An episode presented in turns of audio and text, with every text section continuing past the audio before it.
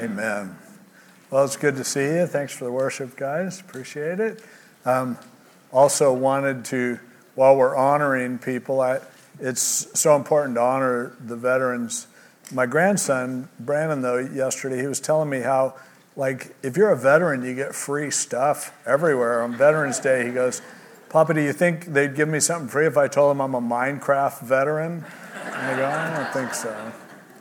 But um, Chris, our sound man, Chris Matthews, it's his birthday today. That's what the, the balloons are for back there. So appreciate Chris so much, and it's good to celebrate him.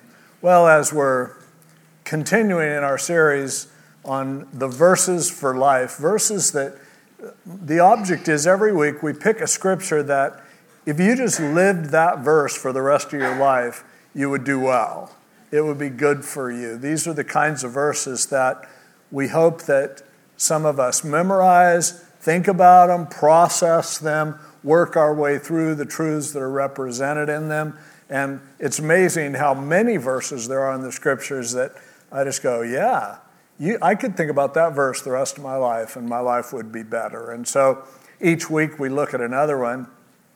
Today we're in um, Proverbs chapter 3, verses 9 and 10. So you can turn over to that scripture and uh, check it out. And I'm praying that if it touches your heart, that it'll be become more a part of your week this week as you as you meditate on it.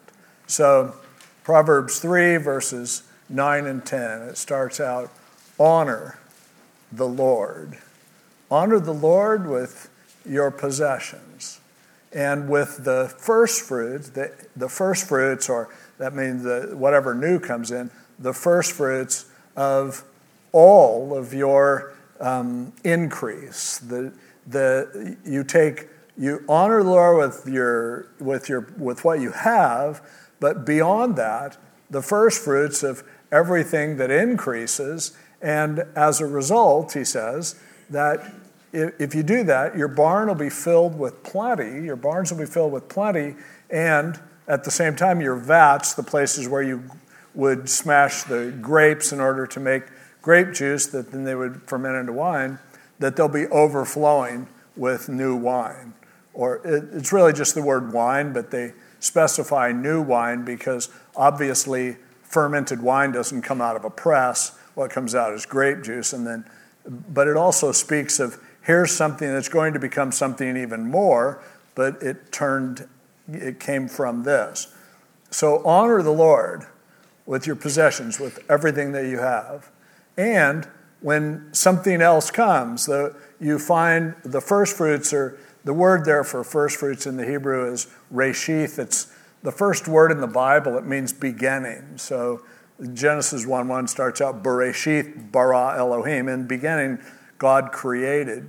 And so it's like when, when there's something new that comes along, honor God with that as well. And again, the promise is as a result, the barn, it'll always be have plenty. You will always have what you need, and beyond that, it'll be like you'll have extra, you'll overflow, you'll be blessed. Now, a lot of times people use this scripture as a way of telling people that you should be tithing. And you're probably like, if you've been around churches this time of year, this verse comes up quite a bit. But it's not about tithing at all, really. Um, in fact, Solomon here is writing to Jews. Their tithe was like our taxes. You know, you, if you don't pay your taxes, you'll go to jail. Their tithe was something that just came off the top. So he wasn't saying you need to make sure that you give your 10%. It's so much more fundamental and critical than that. It's like honor God.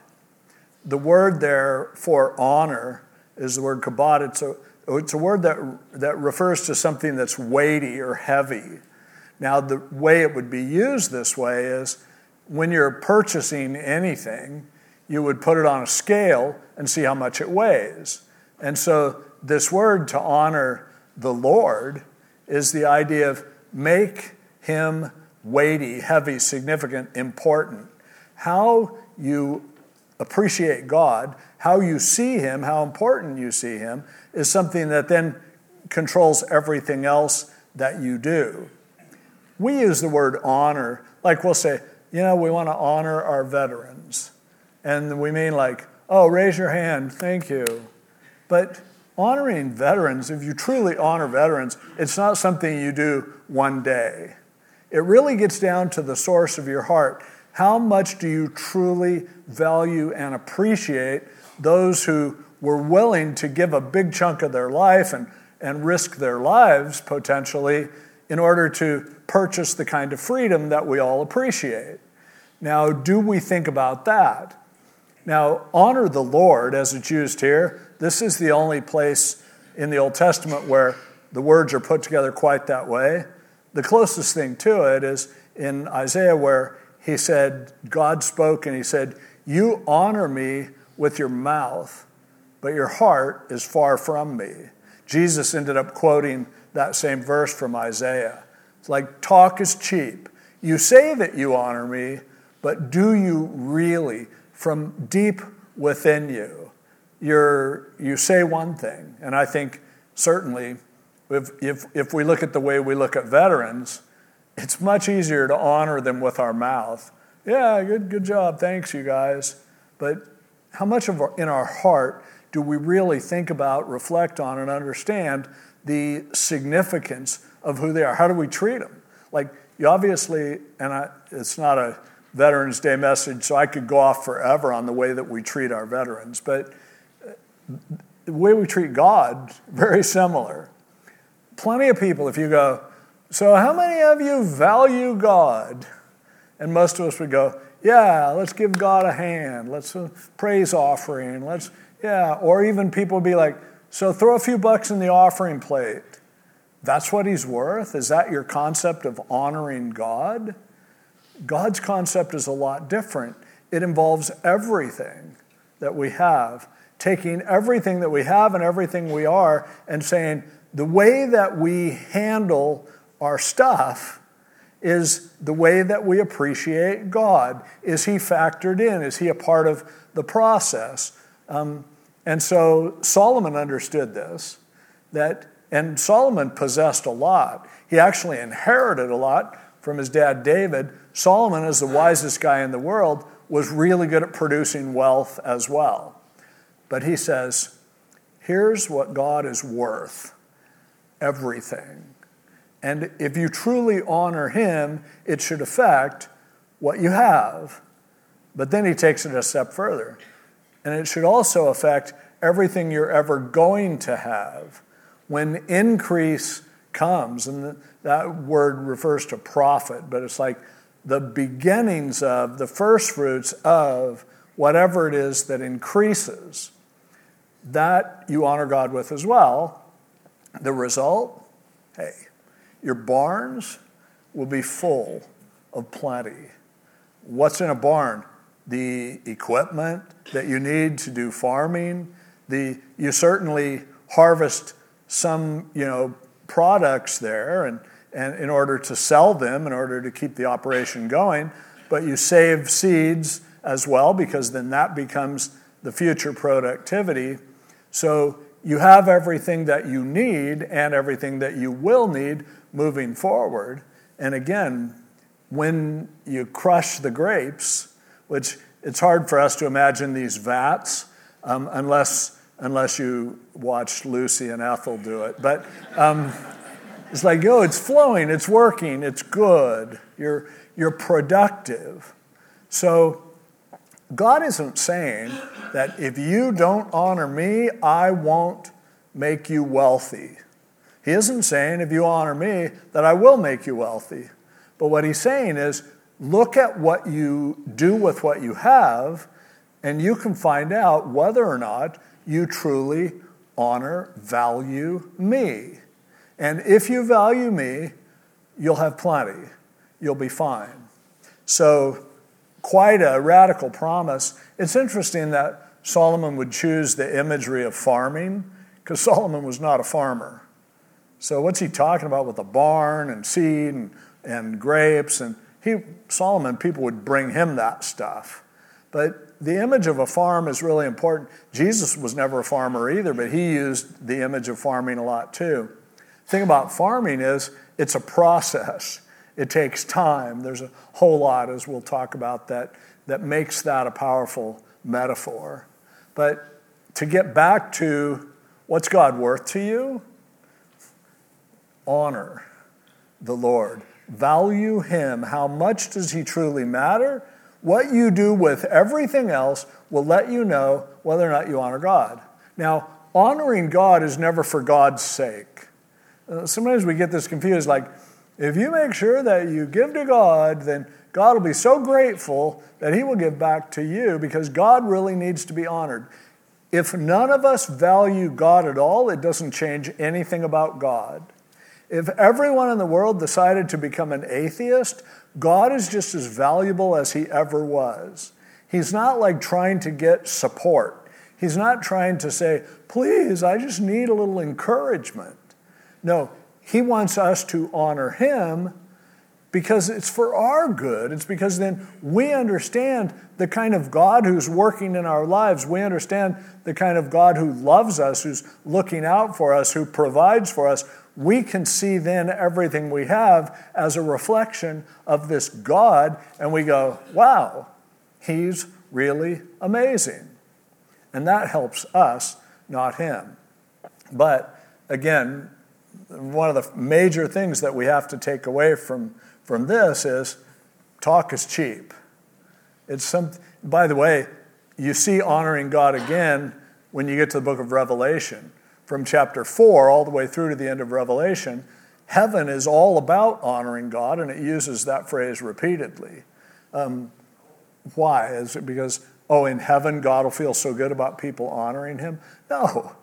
You're going to look at him, you're going to look at where you are, and you're going to go, wow, in the same way that we should look at where we are right now and go, wow, God's amazing. But it's not about saying it. Honoring God does not mean singing songs that make Him feel good. It doesn't mean singing songs that make us feel good. It doesn't mean, you know, taking a few moments to just praise Him. It's a fundamental, foundational concept that what is He worth to you? How important is He? How central is He in our lives? Honoring Him with what we have, first of all. So now you might go, uh, this is getting kind of personal. I mean, really, I honor Him with my heart. Do I really have to honor Him with my stuff? Do I really have to honor Him with future stuff that I'm going to get? Absolutely. Because yeah, it, it, it's the heart that matters, but it's your behavior and it's your outward decision making that demonstrates what's in your heart. Again, your lips honor me, but your heart, it's a different matter completely. Now, when it comes down to evaluating that, the Bible often uses the imagery of, you know, of farming as, an, as a picture of this kind of honor. And specifically, it, it uses the imagery of what do you do with your stuff? What do you do with your money? What do you do with your time? The only way that I can quantify what's important to me is by looking at how I spend my money and how I spend my time. It's unavoidable. The scriptures repeat that constantly. It's like if I say God's valuable to me, but I don't think about him that much, I don't read his word that much, I don't pray that much, I don't get in fellowship with others that much, it's like if God is a small part of your life, you can't possibly say that you're truly honoring him, valuing him over everything else, because he will not be second place. Either we value him as our ultimate value, or we don't value him at all. And so we're forced to look at those tangible evidences, and that's why Solomon says what he says. What do you have? How does what you have inform you about what matters to you, what's important to you? And then, how about what's coming later? How about what you're going to have? How about when things work well for you?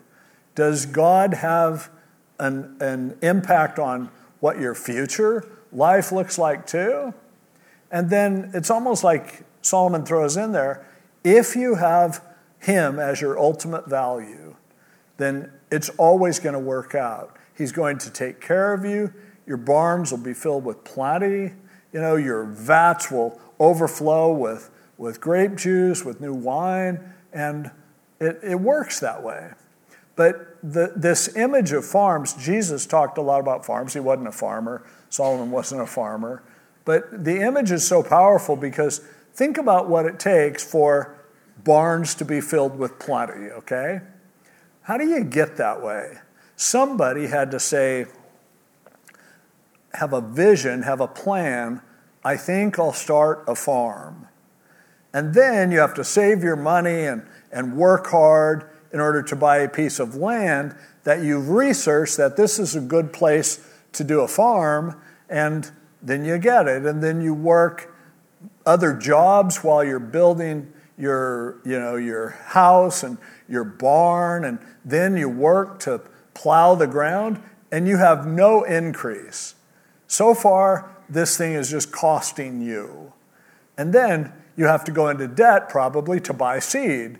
And you plant the seed believing that it's going to grow at some point.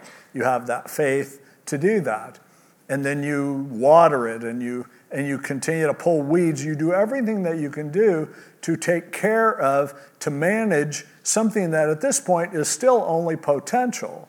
Eventually, what that work translates into is hopefully a fruitful harvest. And to make matters worse, some years something happens, you know, somebody, uh, you know, pests come in or a, a storm or it's dry or some. So you're taking this long term approach to understanding I am risking everything for with the vision that at some point this is actually going to be productive. And so that picture is so powerful because it's like what you do with your money what you do with your time, what you do with your talent, all of those things, you're taking a risk. You're taking a chance, but you're believing somehow by faith that by making the right decisions now, it can turn into something better later. We live in a world where the idea of better later is almost dying out. It's, you know, the one thing I saw an article the other day that, that finally I saw something that the USA is leading the way in. Um, we're now all the way up to 1.07 um, trillion dollars in credit card debt. USA. Know, it's like, that's, we've spent over a trillion dollars that we don't have. That in many cases, we think we can just keep paying the interest on it and it'll be okay. That's the kind of short sightedness that will never be blessed. That kind of going into debt, uh, unless it's in order to establish something that's really going to create something that's going to generate revenue, it's foolish. But if we, if we honor God, if we value Him, then we understand that if we're listening to Him, if we are putting Him first, if He is the one that matters, that He will help us to know where to build the barn, where to build the field. How can I hang in there and plow? How can I get through a tough winter? How can I get the thing harvested? How can I get it marketed and sold and everything else? And, he's, and Solomon is saying, You do the work. And if you're honoring God, He is going to bring the success to you. So, anything that's worth anything in life it takes sacrifice, it takes risk, it takes an effort. But he's saying, if God is as valuable as we believe that he is, you can do this. And ultimately, by committing what you have and what you're going to have to him, in the end, he's always going to take care of you if you've done it that way. And you'll always, and it, it won't be like you'll be the richest person in the world, but you'll have plenty. Your, your barn will have what it needs. Your, your grapes will overflow into the vats so that you can um, produce something that you're able to market. So But at the center of all of this stuff is God has to be first. You cannot honor God but honor other things more. You can't have higher priorities than God and say that you still honor God, because by definition, God is God. So there's nothing ultimate beyond Him. So he's saying, look, you'll be taken care of if you honor God, but if you don't honor God, God is saying, then you don't know me at all. Now, that's kind of a scary concept because for many of us, sometimes at different parts of our lives, we need to be reminded, but we're like, we would say, yeah, with our lips, like Isaiah says, yes, I honor God. But the truth is, I am making my life decisions. I am deciding what to do with my time and my finances in a way that really has nothing to do with anything that God is doing or is going to do. And Solomon would just go, You're fooling yourself. If you think that God will play second fiddle to whatever else you care about.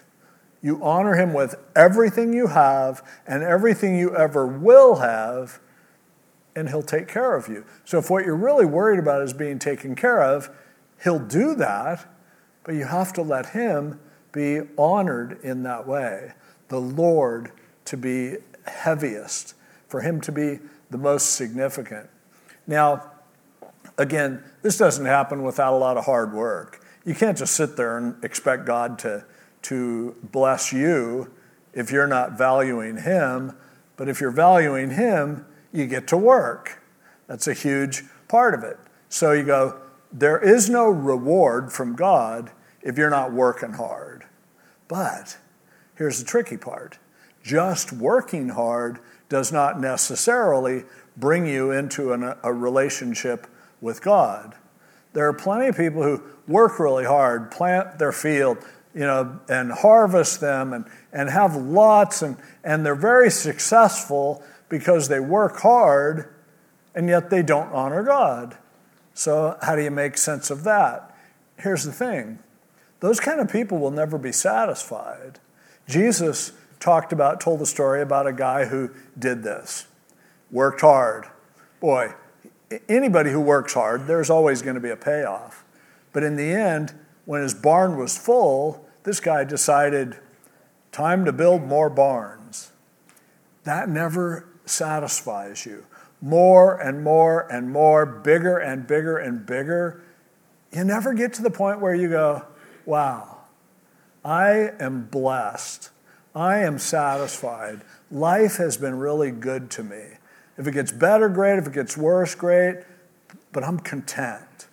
And so Jesus said, the guy who's like, I need to get bigger, that's the problem. Maybe a few more barns and I'm good to go. A few million more, I'm good to go. And he says, You idiot. Your soul is required of you tonight. Where's your soul? Who are you anyway? You have no perspective of your, your psyche, you have no perspective on the inner part of you, so all you have is productivity. Now, you can argue. I mean, I would, I suppose I would say that somebody who works hard and makes plans and produces stuff, you know, ultimately might be better off than someone who doesn't do that. Um, hard work is something that God has ordained from almost the beginning, but at the same time, it isn't just hard work. I can't just say, I've worked hard all my life, so I guess I was honoring God.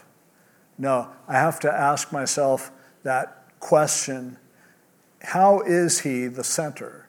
How is He the most important thing to me? How am I demonstrating this in, in some ways that are tangible? Because I don't want to just be successful, I want to honor God. I want to see God for who He is over and above everything else. Now, this scripture, you hear about it a lot because the so called prosperity teachers, they like milk it. And the message that you hear whenever this verse is mentioned usually is you know what? God wants you to be rich. I'm not going to necessarily even argue with that. But God, the way you're going to be rich is for you to send a bunch of your money to me because my private jet needs fueling. And as a result, God will pay you back. You give to me, God will give to you. It works great. That's not honoring God at all.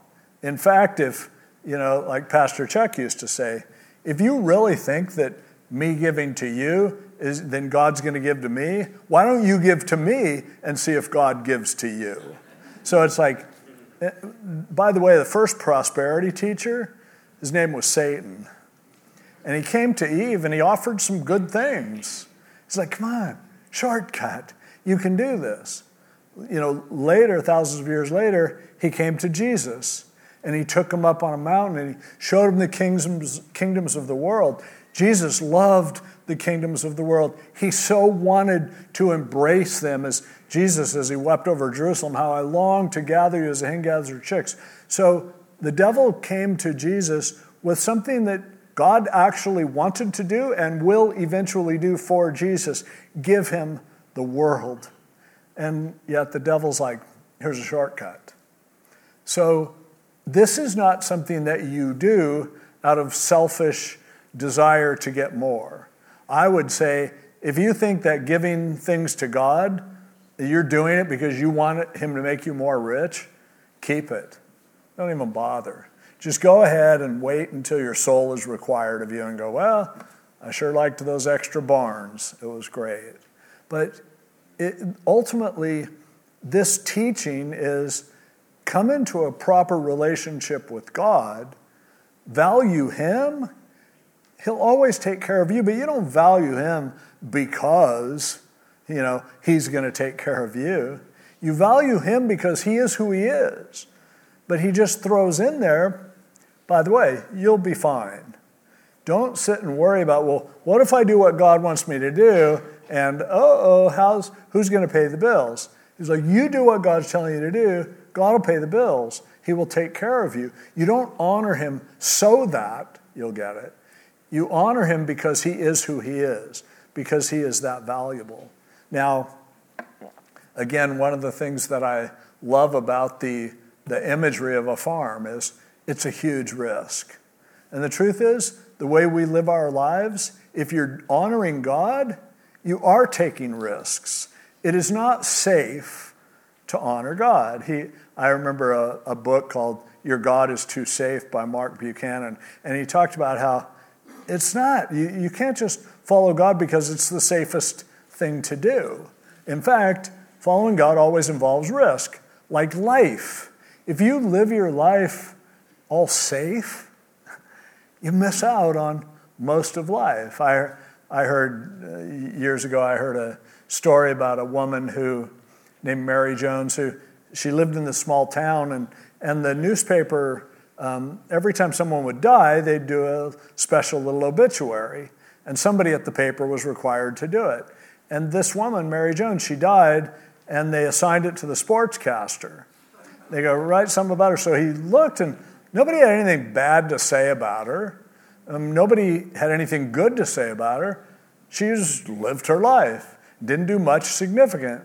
So he ultimately, when he wrote the epitaph for her, it said, Here lie the bones of Mary Jones, for her life held no terrors. She lived an old maid, she died the same, no runs, no hits, no errors.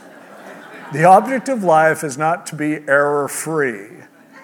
If you don't make errors, you're not trying hard enough. If you don't sometimes mess up, you're missing out. You're being too careful. But when it comes to honoring God, we're willing to risk His stuff, we're willing to risk our stuff. We're willing to take a chance with what we have. A farm doesn't happen if you don't take risks. And at the same time, God loves to ultimately bless you as a result of that. And it's the only way, really, to be blessed when it comes down to it.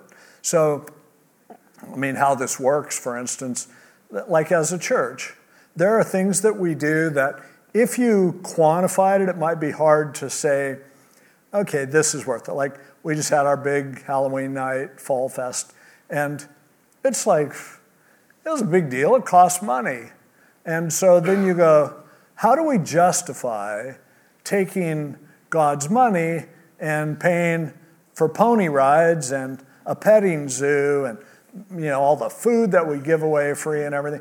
If you look at it short term, you think, I'm not sure if this is a great investment. It's why a lot of times churches charge for their stuff because they're like, okay, at least I'm not going to have to pay for it. But we're looking at it long term in terms of what might happen because somebody who doesn't come to church, doesn't know anything about God, comes to a church and it's free and you get to ride a horse and you get a hamburger or a hot dog or whatever. Well, hot dogs this year. Um, who knows? It might really, it might bring somebody to heaven indirectly. So we think, let's take that risk. It's the same thing with our men's breakfast, with our togethers and everything else. If I looked at like what we pay every year for food that we give away, I guarantee the people that eat the food probably collectively don't give enough money to help us to break even on that. But we're taking a chance that somebody will invite someone who comes to church and goes, I can't believe they're not asking me for money. This is pretty amazing. And maybe they consider and open their heart to the Lord. We're taking a risk. The money that we spend, and by the way, with the Halloween thing, I had a guy here who he goes, Hey, Dave, uh, I want to pay for all the food. I go, It's like 5,200 bucks. He pulls out his credit card and goes, Here. Why? He's taking a risk. He's not, it's not like that's going to, uh, he didn't ask to have his business name put up so that people would. Sl- no, it's like, I value God, and I know that He, you can't outgive God. He's going to take care of me, and He has taken care of me. It's why I can afford to do what I'm doing. But, you know, the radio costs a lot to be on the radio. We're always battle, you know, we're always going, gosh, should we do this? Like, we're on K Wave, and they just bought an AM station, and they're jacking up their rates 25%. I'm not saying you need to give more to do it. Uh, if God provides, we're like, every once in a while, I hear somebody who tells me that they came to a relationship with Jesus Christ because they were hearing me on the radio. How do you put a price tag on that? You can't. So you go, okay, and I'm certainly not doing it to make me famous. I know the more people listen to me, the more mad they're going to get at me sooner or later.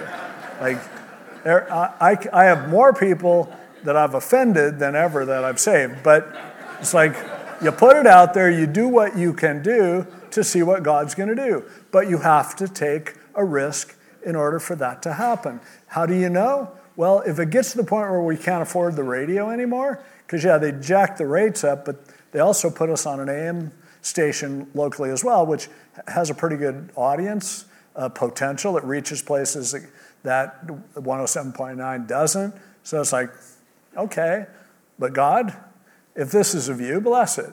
If not, make it so we can't afford it. I don't have a problem with not being on the radio. I don't have a problem with not having church. I don't have a problem with all of a sudden, oh, you know, Dave, you've done it. People are upset, and we can pretty much fit everybody into one service. I'm like, great for me. That's awesome. But, you know, in the end, the question is if I value God, what risks am I willing to take not foolish risks, calculated risks. If you're going to make a farm, you have to find the best place to do it. You buy quality seed, you put good labor into it, you take care of it, and you see what happens. It's not just like any stupid risk you take is going to pay off. But if you're honoring God, He helps you to strategically understand where that goes. So for every one of us, it comes down to if God is worth everything. Now, what risks am I willing to take to see where He might bring about fruit from that?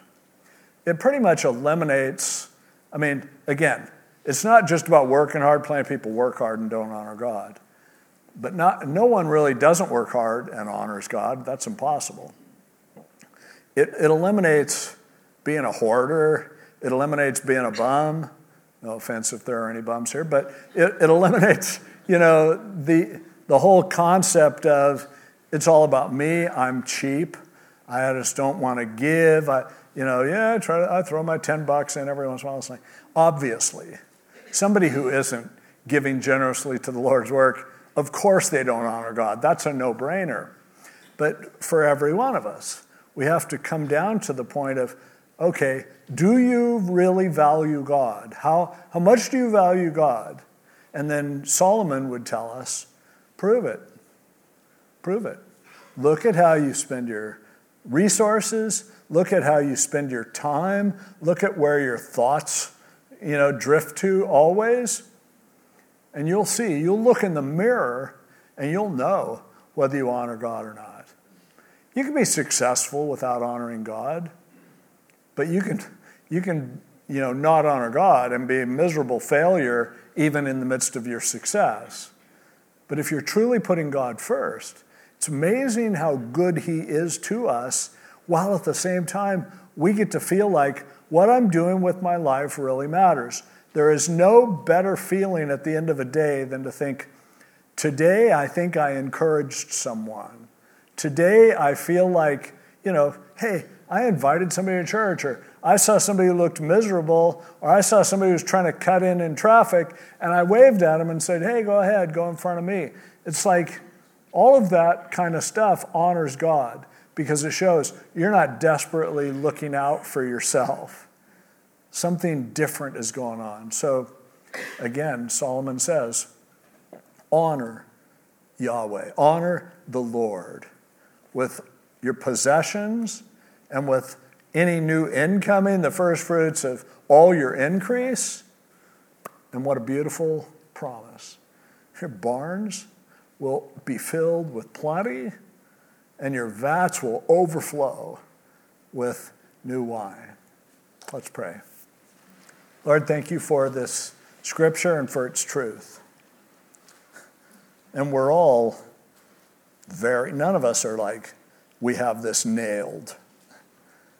So that's why we need this verse for life.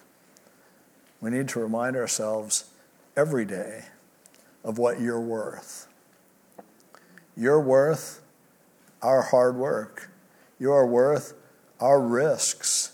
You are worth our generosity. You are worth everything. So may we give everything that we have and everything that we will have to you.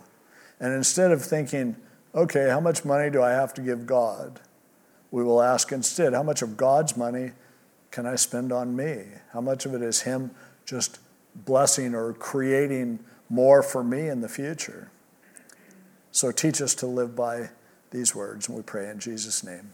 Amen. Let's all stand.